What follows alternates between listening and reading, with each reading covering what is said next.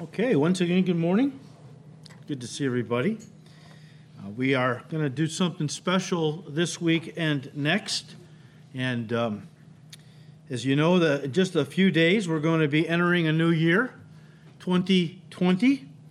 And as we enter this new year, it's critical that we have 2020 vision. That's the name of the message, okay? In other words, that we see clearly what's really important and worth pursuing in this new year. And to do that, we must see this year, as well as every other year, of course, through the lens of God's Word. Pretty basic, but very important. All right? There are those who will look at this new year through the lens of materialism, greed, success, pleasure, and of course, power, as we're in an election year. That seems to be dominant in many people's minds.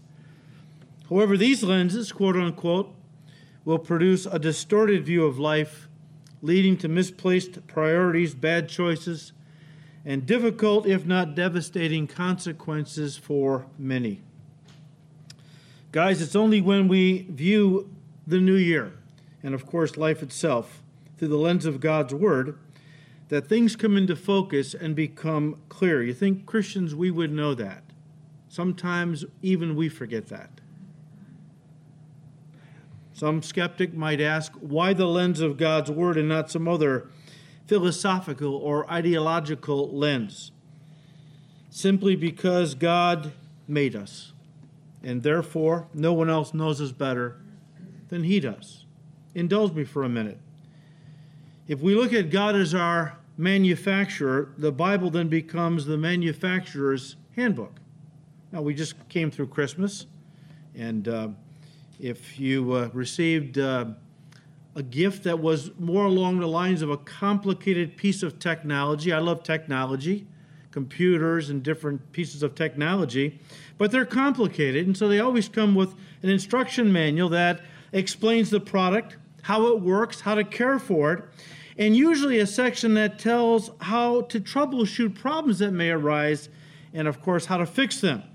Well, the Bible says that we are fearfully and wonderfully made. Again, indulge me. We are a complicated piece of technology.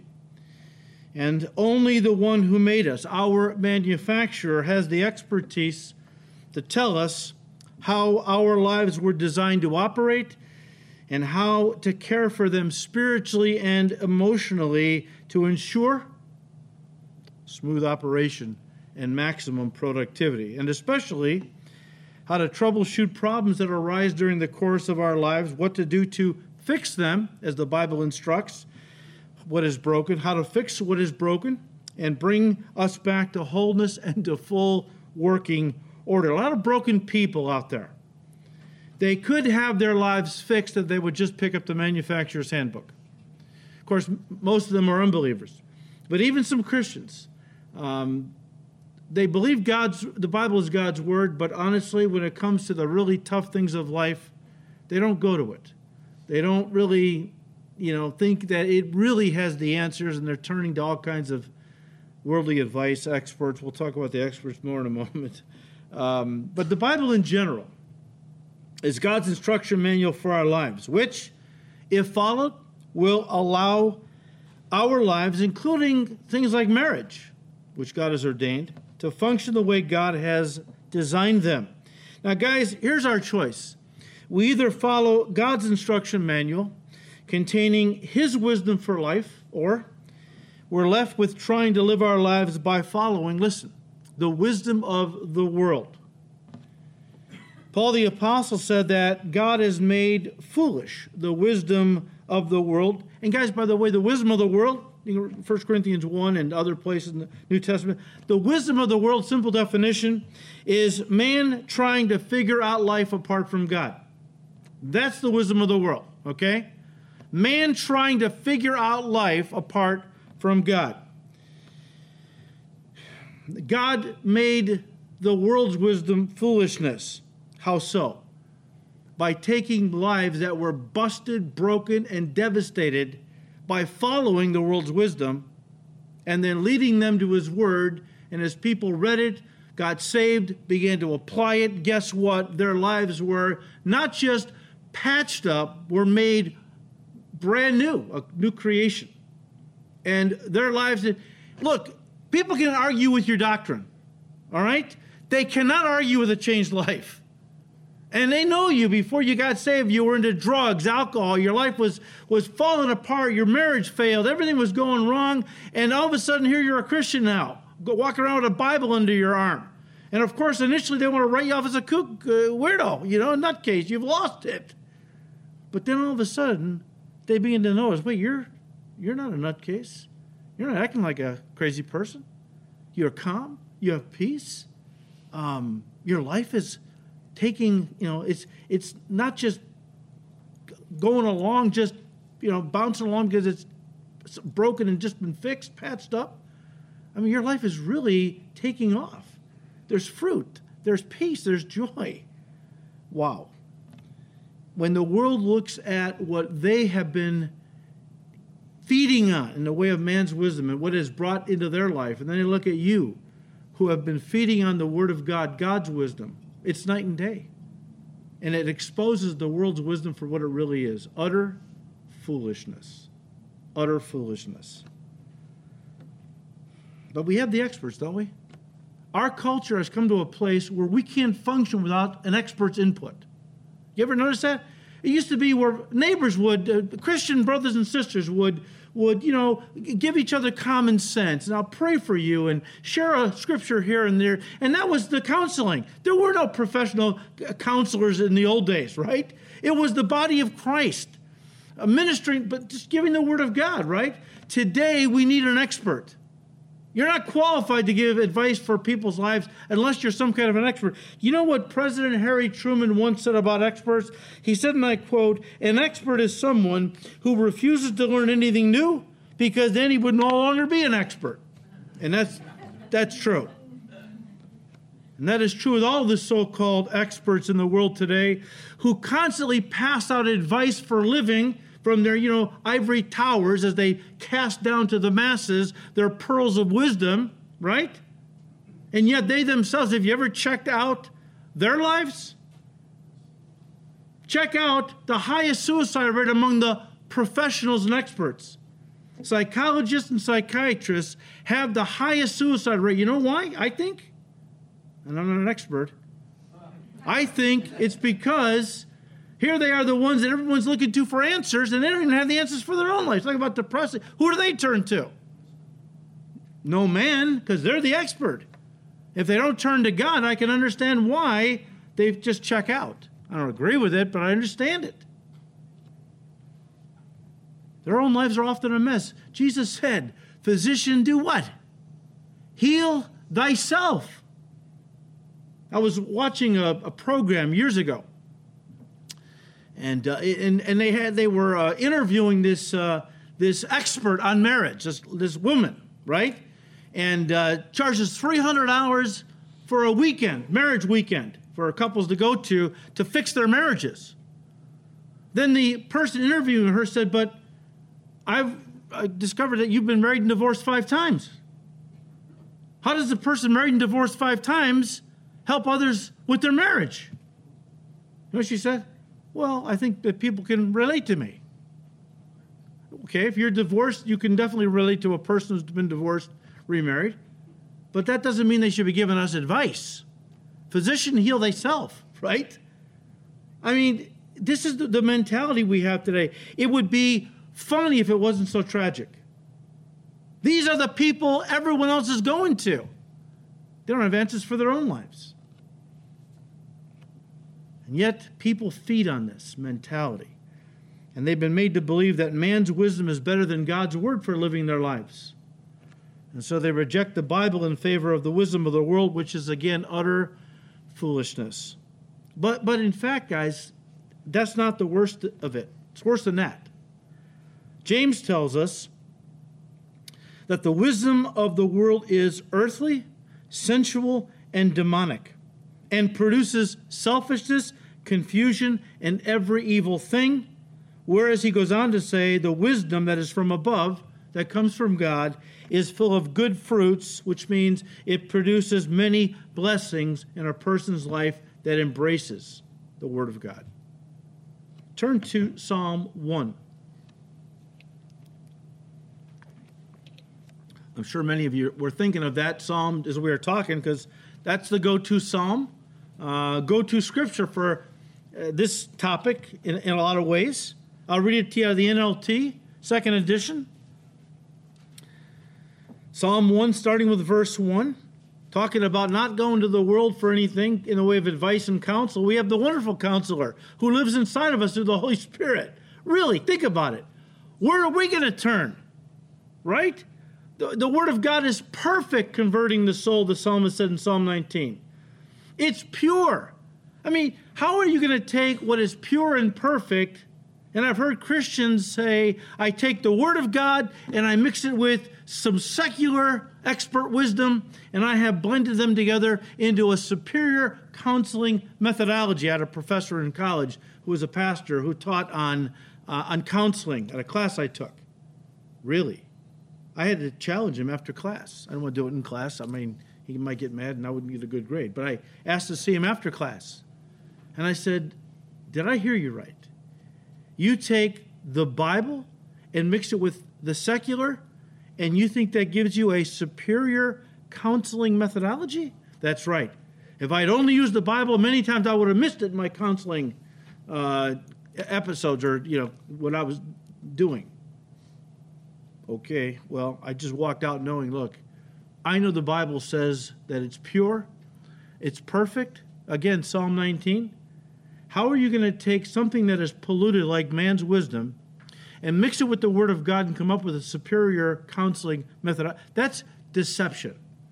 That's last days deception that the Word of God is not adequate, not sufficient to handle the complex problems of today's society. It was back in the old days when they were, you know, driving, riding horses and things like that. But today, why? Because we have technology. At our core, we're still the same. I don't care if we have an iPod or a cell phone or whatever you got going on. We're still the same people inside. But here, Psalm 1, verses 1 to 3. Oh, the joys of those who do not follow the advice of the wicked, or stand around with sinners, or join in with mockers, talking about hanging out with unbelievers getting wisdom and counsel from them. But they delight, God's people, delight in the law of the Lord, Word of God, meditating on it day and night. They are like trees planted along the riverbank, bearing fruit each season. Their leaves shall never wither, and they prosper in all they do. In other words, as long as you keep drinking from the wells of God's Word, you will continue to prosper emotionally, spiritually, You'll continue. You'll never get dry. Now Christians get dry; they dry out and stop bearing. For why? Because they uproot themselves from the Word of God and don't feed on it and drink from it every day. Now you might be thinking, is there one thing? Okay, the Bible. I know it's important. But is there one thing, one principle or instruction or commandment in the Bible that God stresses above all the others? You know, the one that is the most important of them all? Is there something like that in the Word? Well, actually, there is. And you know how I know that? Because Jesus said it was the most important. Turn to Mark 12.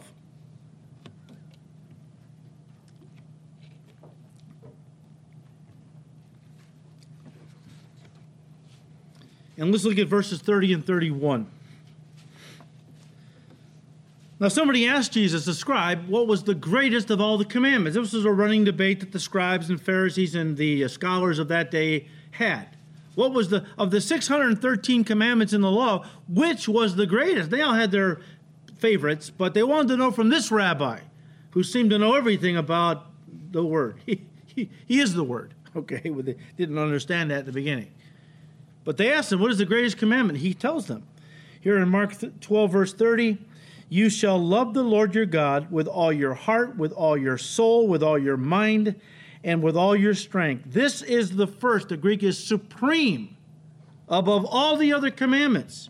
And the second is like it uh, you shall love your neighbor as yourself. There is no other commandment greater than these. Now, guys, I can make the case that the second flows from the first.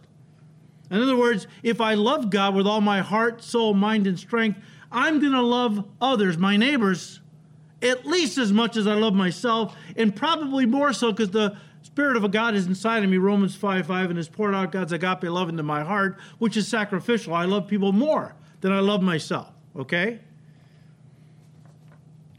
But here's what I'm getting at.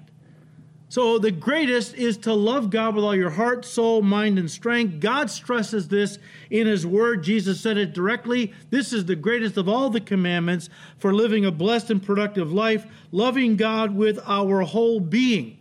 It's at the top of the list. This then becomes, guys, the lens. We're looking at the Bible being the lens through which we view life, it's this new year or life in general. The Bible is the lens.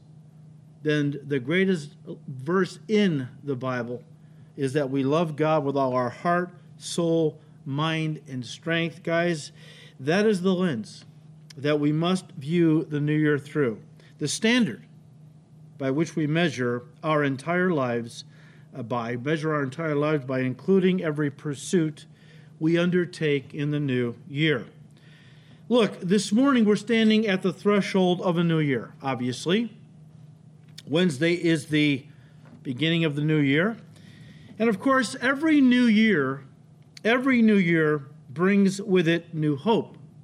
Well, hope that in this new year, God will make our lives new in the sense of bringing into our lives new opportunities, new strength for victory over old sins, maybe a new relationship if you're single and been praying for someone that you could spend your life with. The hope, in other words, the hope that this year is going to be better maybe than last year. That's why every new year starts out with all that hope. In this coming new year, there are probably certain things that you'd like to see changed, things that you'd like to be different. The problem is, guys, the problem for most people when they enter into a new year, all they do is listen, hope that things will change. All they do is engage in wishful thinking that things will be different, but they never do anything to bring any change about. Now, certainly, God has His part in change. I can't do his part, but I also have my part, and God won't do my part. Today we're going to talk about our part, all right? Of course, undergirding the whole message is that none of it can be done without the power of God. But He works through those who want change, who are doing whatever they can do because God has told us to be responsible and faithful. We do our part and trust Him to do His part which is to bring about the change, okay? Because I, I, say this because a lot of people, you know, what's the old song, wishing and hoping and thinking and praying that things are going to be changed, they're going to change, but they don't. Is it because they're, they're relying on God to do everything? Look, God is not going to wake you up in the morning, levitate you into the front room, put your Bible in your hand, and say, okay, have your devotions. Got to set the alarm earlier than maybe you usually do to get up for work because it's, it's important to you. You want that. And as you do, God will honor and give you the strength to be to be faithful in it. Because if we're not, if it's just I'm just wishing, I'm hoping. Well, keep on wishing and hoping. But if you don't do anything to bring about change, it probably won't come. And that's why, guys, it doesn't take long for the hope of a new year to become the same old defeat and discouragement of the past. All right? So, what can we do to make this year different? Well, the first thing you do, I do, is to purpose, listen, looking at the greatest commandment of all. The first thing we do is to purpose to love God with all our heart. Remember, Jesus said, here's the greatest commandment. First of all, you love God with all your heart. Somebody has said years ago, I've heard this and I've never forgotten it. Love God with all your heart, and then do do anything you want. Do whatever you want. What does that mean? Hey, if you really love God with all your heart, it's going to impact what you do in life. We want change? Okay, it starts with loving God with all your heart. Let's break it down a little. To love God with all your heart means that you have to listen. Purpose certain things in your heart. You got to purpose certain things in your heart. A fruitful and blessed life doesn't happen on accident, it happens on purpose, starting with purposing to live in obedience and commitment to God. Remember what it says of Daniel, Daniel chapter 1, verse 8. You don't have to turn to it, I'll read it to you. As Daniel and his three, uh, two buddies, excuse me, three buddies, were taken as teenagers to Babylon, uh, you know, in the captivity, and uh, they were uh, tested. That's what they did in Babylon. They tested all the young slaves brought over from whatever area they conquered to see who was the brightest of them all in each culture. Then they would put those into their leadership program. Pretty smart. That way, they always had the best of the best in leadership and for various things in the kingdom and all. Well, they put Daniel and his three friends in this program. And, and the king gave them orders, of course, to feed them from the finest of the king's meats and pastries and wines because they were being groomed for special service to the king in the kingdom. The problem was that food, that meat had been offered to idols, as was the common practice in those days. And Daniel was a committed Jew along with his three buddies, and they were not going to eat anything that had been defiled by being offered to an idol. And so it says here that Daniel purposed in his heart that he would not defile himself with the portion of the king's delicacies, nor with the wine which he drank. Therefore, he requested of the chief of the eunuchs that he might not defile himself. And you read on, and they asked to be put on a vegetable diet, a vegetarian diet. And they, they flourished because God allowed them to flourish uh, in, that, in that eating that food. But um, Notice, Daniel was in Babylon, 700 miles away from Jerusalem, which was destroyed. Uh, many believers would have felt like, well, you know, when in Babylon, do as the Babylonians do. God can't expect me to, to, to, to remain committed to all the principles and laws of Judaism. Here I'm far away from home, so I'll just eat the king's food. See, Daniel didn't feel that way. He didn't ma- it didn't matter where he was, what group of people he was with. Some Christians are one way in church, and when they get out in the world and the place they work at and around unbelievers, they're completely different. Daniel was not that way. He was going to honor God, whether it was in Jerusalem or Babylon, didn't matter. And so he refused to eat of the king's delicacies and purposed to, but he purposed, he purposed in his heart he was going to honor God. Christians are not purposing in their hearts, and therefore they're not loving God with all their hearts today. Uh, George Barna, in a survey that came out a few years ago, made these shocking claims as they surveyed Christians, Christians now. Uh, it says, and I'm quoting the survey, although large majorities of the public claim to be deeply spiritual and say that they that their religious faith is very important in their life, only 15% of those who regularly attend Christian church ranked their relationship with God as the top priority in their life. The article goes on the notion of personal holiness has slipped out of the consciousness of the vast majority of Christians in America, I would imagine.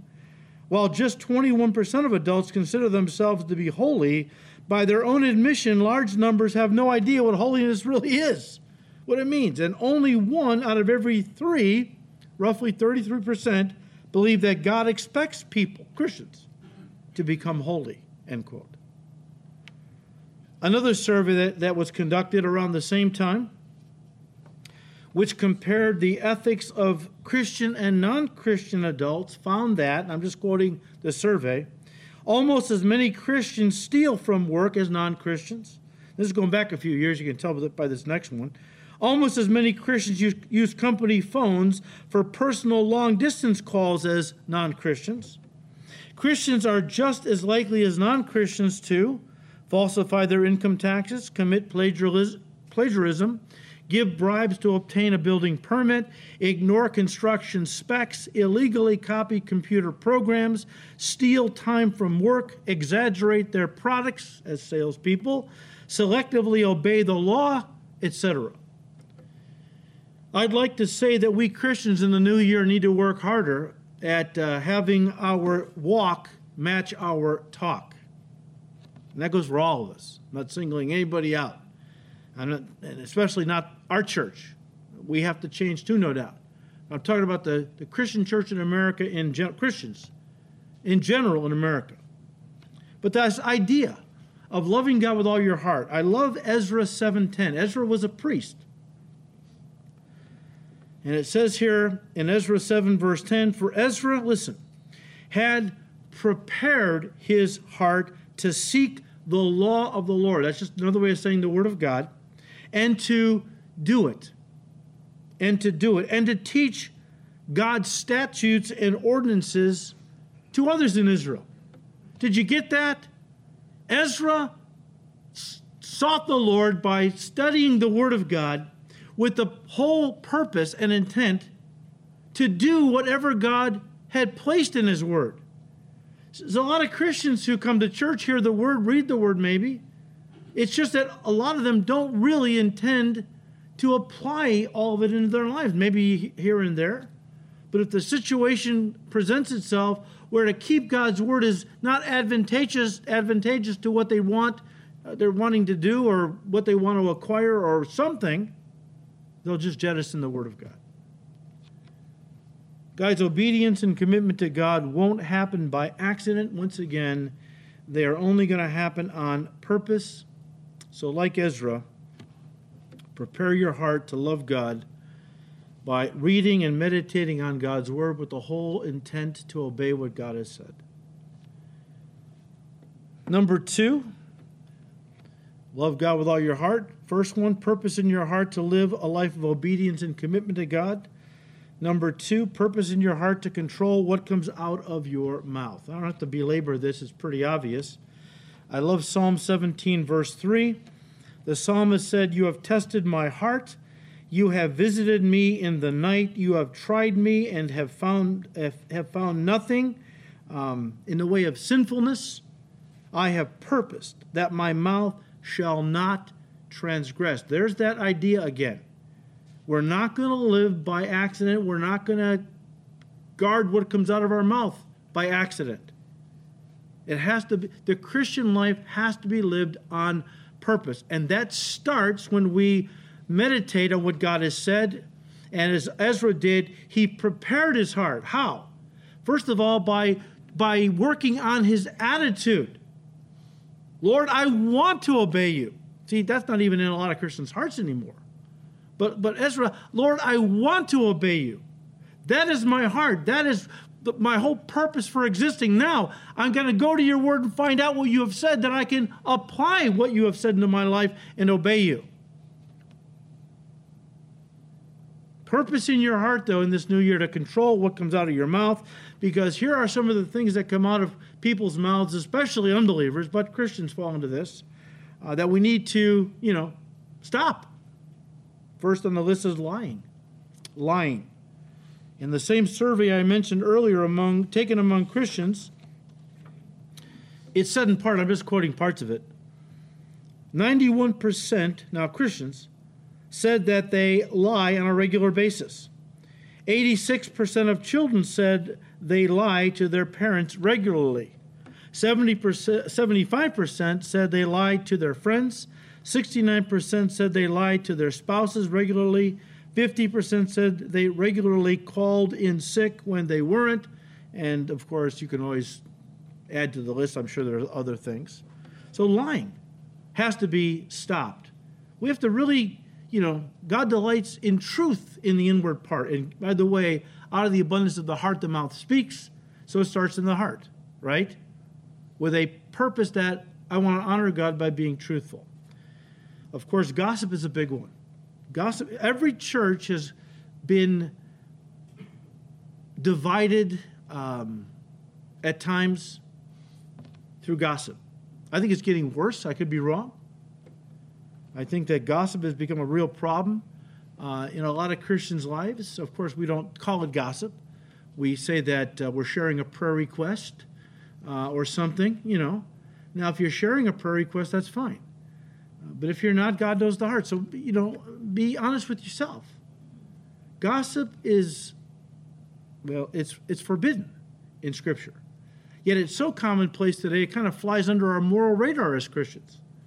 We don't take it seriously as being a sin. Like we don't take covetousness uh, seriously enough to think of it as a sin, even though it made God's top 10 list, right? The, the 10th commandment thou shalt not covet what belongs to your neighbor, and so on. Coveting is at the heart of every other physical sin. Coveting is the sin of the heart, but leads to outward stealing, adultery, and so on. That's why it's such a, a, a horrendous thing. But gossip. I'll just read these to you. There's so many, but I'll just read you three or four. Um, Proverbs 10, verse 19 In the multitude of words, sin is not lacking, but he who restrains his with lips is wise.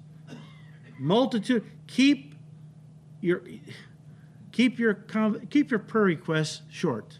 Okay, uh, keep you know your uh, asking for prayer for brother or sister so keep it short because the more you talk, chances are the, you're going to start gossiping at one point. All right.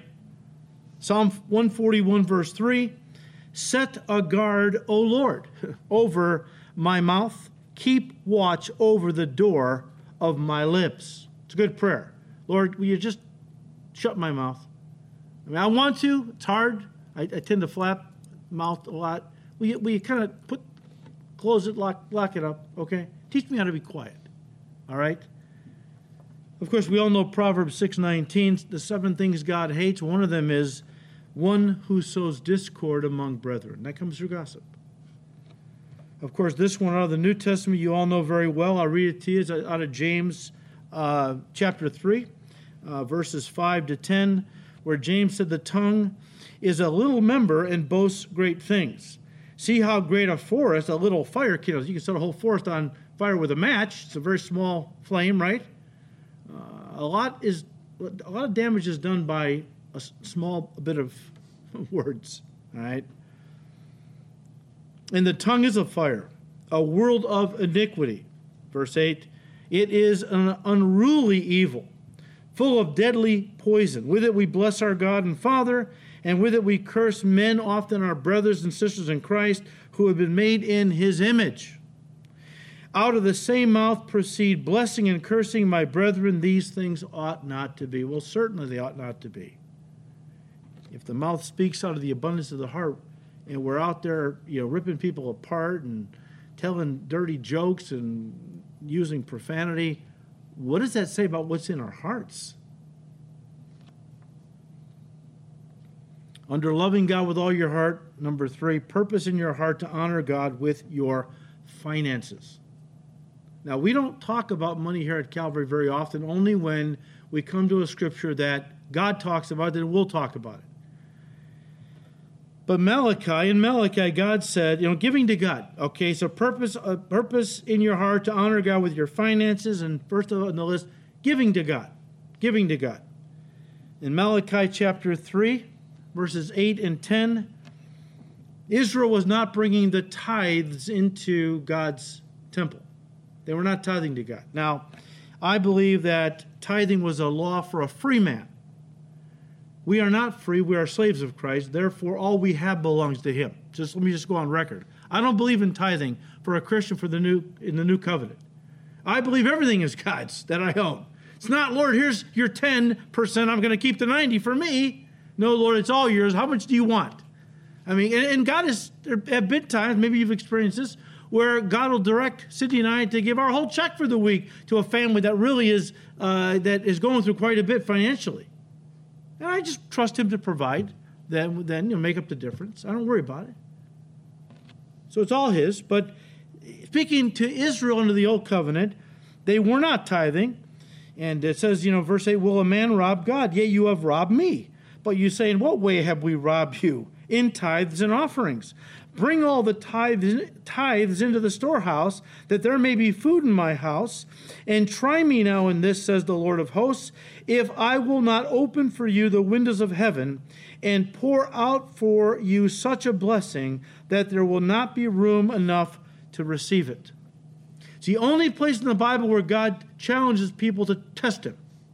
Test Him. You obey what I have said with regard to tithing,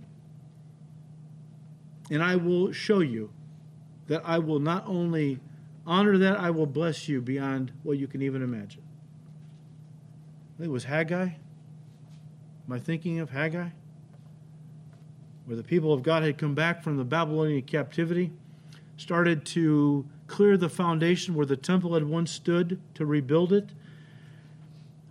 As my pastor used to say, Pastor Chuck, when you're moving rocks all day, and there's like a million rocks you have to move, you can move rocks all day, and at the end of the day, it looks like you've accomplished nothing. So they got discouraged after a while. And instead, they began to build their own houses. And not just build them, began to beautify them. A lot of times out the Home Depot or the garden center, and they, you know, just just buying stuff to keep beautifying their houses more and more. And at one point, God sent the prophet Haggai to the people and said, Look, there's something here that's a real problem. And I want to bring it to your attention. Is it time for you to beautify your house, your houses, but you say, It's not time to beautify my house? See, it got into how their priorities had become skewed. They were not putting God first. If they were, they weren't loving God with all their heart. Supremely, if they were, they would have focused on His house because that's where the worship took place. And without the temple of God and the priests and all, they couldn't properly worship God and have their sins atoned for. Yet they didn't seem to care. So they focused on themselves. They were loving themselves above all else. And God says, you know, some I want to point out to you you're, you're focusing all your time and energy building your houses while my house lays in ruins. Now, have you considered this? All the money that you have, you you make this money, right? And yet you put it into bags, because these carry money in bags. You put it in bags with holes in them. In other words, the more you work, you never have enough. You ever consider that? God said because your priorities are a whack. And when you make put all this overtime and making all this extra money, I'm blowing it away. And I'm doing that until you get your life right with me and get your priorities straight. Wow. I've never forgotten that from the first time I ever read it. It was so powerful, so penetrating, especially for us who are Americans, right?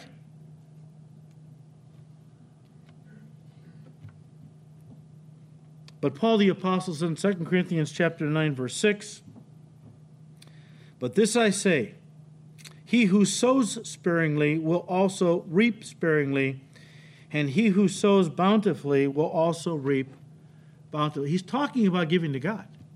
That's the context, right? You want to reap much blessing in heaven, much reward, then you got to stop, you know, sprinkling a couple of seeds on a piece of, of land. You want to harvest much crops, you got to sow much seed. Now I know the Word of Faith teachers have picked up on that, and you know, talking about sowing your seed faith. You know, you send your money, and it's your you're sowing your your your you know your faith seed, seed faith, right? No, um, but Paul is saying, look, where are your priorities? Again, if God's the priority, you love him above all else in his kingdom. You're going to want to invest in what is truly important to you. Wherever your heart is, what? There your excuse me, wherever your treasure is, I should say, there your heart will be also. Spurgeon said, I'll tell you what, or maybe it was Moody, I think it was D.L. Moody. I, I, I can learn more about where a person is spiritually by looking at their checkbook than I can their prayer book because people can offer these beautiful, flowery prayers to God. That doesn't show how spiritual they are. Show me their checkbook. How much are they investing in the work of God, in the kingdom of God? See, that's how I know that God has got a hold of a person's heart, Moody said. Because that's where their heart is, that's what they really love. 2 Corinthians 9 7. Here's the caveat let each of you purpose in his own heart what to give God. That's why we don't talk about tithing here. We don't show up at your house, Pastor Frank or Zek and myself, with the, the envelopes for the year and how much or how much can we put you down for. We don't do that. We let your giving be between. I don't even look at who gives what. I mean, I know every week what the offering was total. I never look at who gives what. It doesn't matter to me because you know how the flesh is and pretty much you're starting to favor some over the others who are bigger i don't want that i know me uh, you know i'm i'm too carnal to look at that okay So I just give it to God. I don't worry about it. But know this because we don't talk about giving money uh, very much here at Calvary, it's not a unimportant issue. Look, guys, it's not unimportant because when you give to God, you're not helping Calvary. You're not helping God. Some of these TV evangelists make it sound like if you don't send your money in, this precious work of God's going to come to a stop. Well, if it's then then it should because it's not a precious work of God. God doesn't need my money to keep his work going. He's God. So then why does he want me to give? He doesn't need my money because you and I need to. We need to because we're selfish by nature. We need to give to the work of God. And what happens is God rewards us someday as if it was ours to give when it was really His. We're just giving back to Him.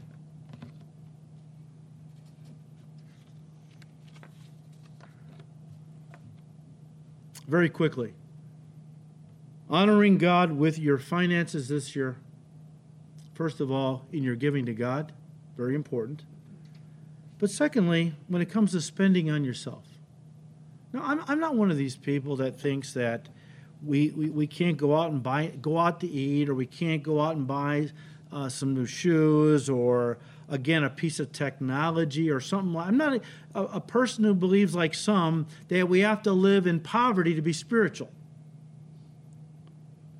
but because we are americans we have so much it, it's easy to begin to put ourselves before the kingdom of God, and I've seen this with a lot of Christians, they lavish their money, the th- money they work for. They work hard, sometimes uh, side jobs and overtime, and they take that extra money and they're buying boats and they're buying new cars and they're buying all kinds of other luxuries.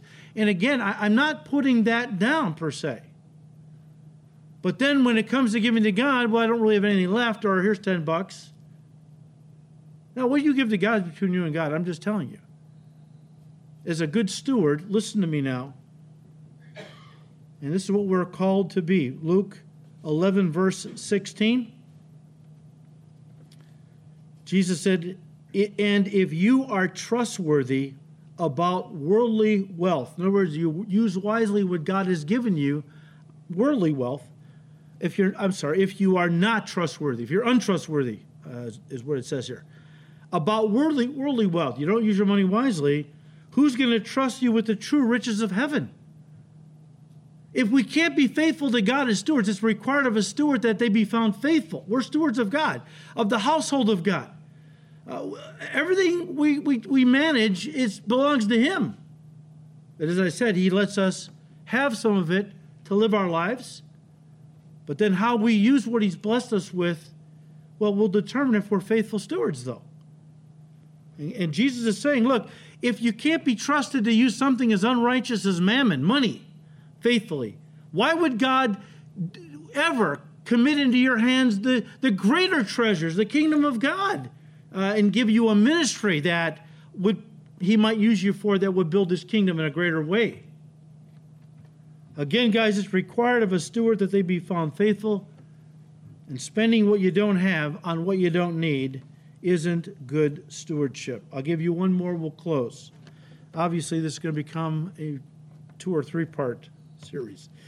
Um, that's a good series for the new year. Uh, we all need to focus on what we need to change, and our walk with God is primary. But number four on the list of loving God with all your heart, this new year, purpose in your heart to bring God, listen, into every decision. Now, this is a big one. Loving God with all your heart means that you are you want to be directed by God in all the important areas of your life. I'm not talking about letting God micromanage your life. Lord, what color socks should I wear today? Uh, you know, I'm, I'm, of the mindset God doesn't care. Okay, uh, He doesn't care what you wear as long as it's not immoral or immodest. Okay. Well, Lord, what should I have for breakfast this morning? You know, it's a, just you know, don't pick out in Pop Tarts and you're okay, all right? But, but of course, the, the, the bigger things, and it doesn't have to be monumental things, but just things of substance. We have to bring God in on these decisions. I'll give you two scriptures. First, let's turn to them since we're, we're done after this. Turn to Philippians 4.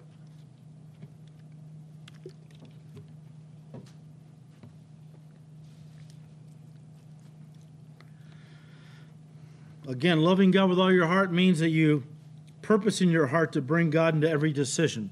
Philippians 4, starting with verse 6, again, read out of the NLT. Uh, Don't worry about anything. Instead, pray about everything. Tell God what you need and thank Him for all He has done. If you do this, you will experience God's peace which is far more wonderful than the human mind can understand. His peace will guard your hearts and minds as you live in Christ Jesus. Now, guys, those are life verses for many of us. But how important coming into a new year that we remind ourselves, we remember that, you know what, we are not to do anything apart from prayer. Jesus said in Luke 18, verse 1 Men Women, of course, ought always to pray and listen, not lose heart. But I've been praying for years for this, for my husband to get saved, my wife, or my, or my kid, or, or whatever. I'm getting tired. Well, don't do that. Because Elizabeth and um, Zachariah prayed for many years for a son. She was barren. And then they got probably above the age of childbearing. I mean, they, they were old by this time 70s, 80s, maybe. And all of a sudden, the angel Gabriel comes and announces that Elizabeth is going to have a son, a special son that God has waited all this time to give her, who will be a voice in the wilderness, John, who would become the baptizer. Don't lose heart because you prayed for something a long time and you haven't seen the answer you keep praying. And don't worry about anything. Instead, pray about everything. And don't forget to thank God for his answers. Amen. And then finally, turn to Proverbs 3.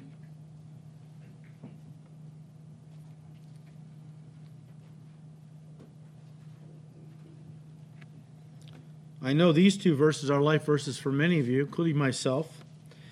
Proverbs 3, verses 5 and 6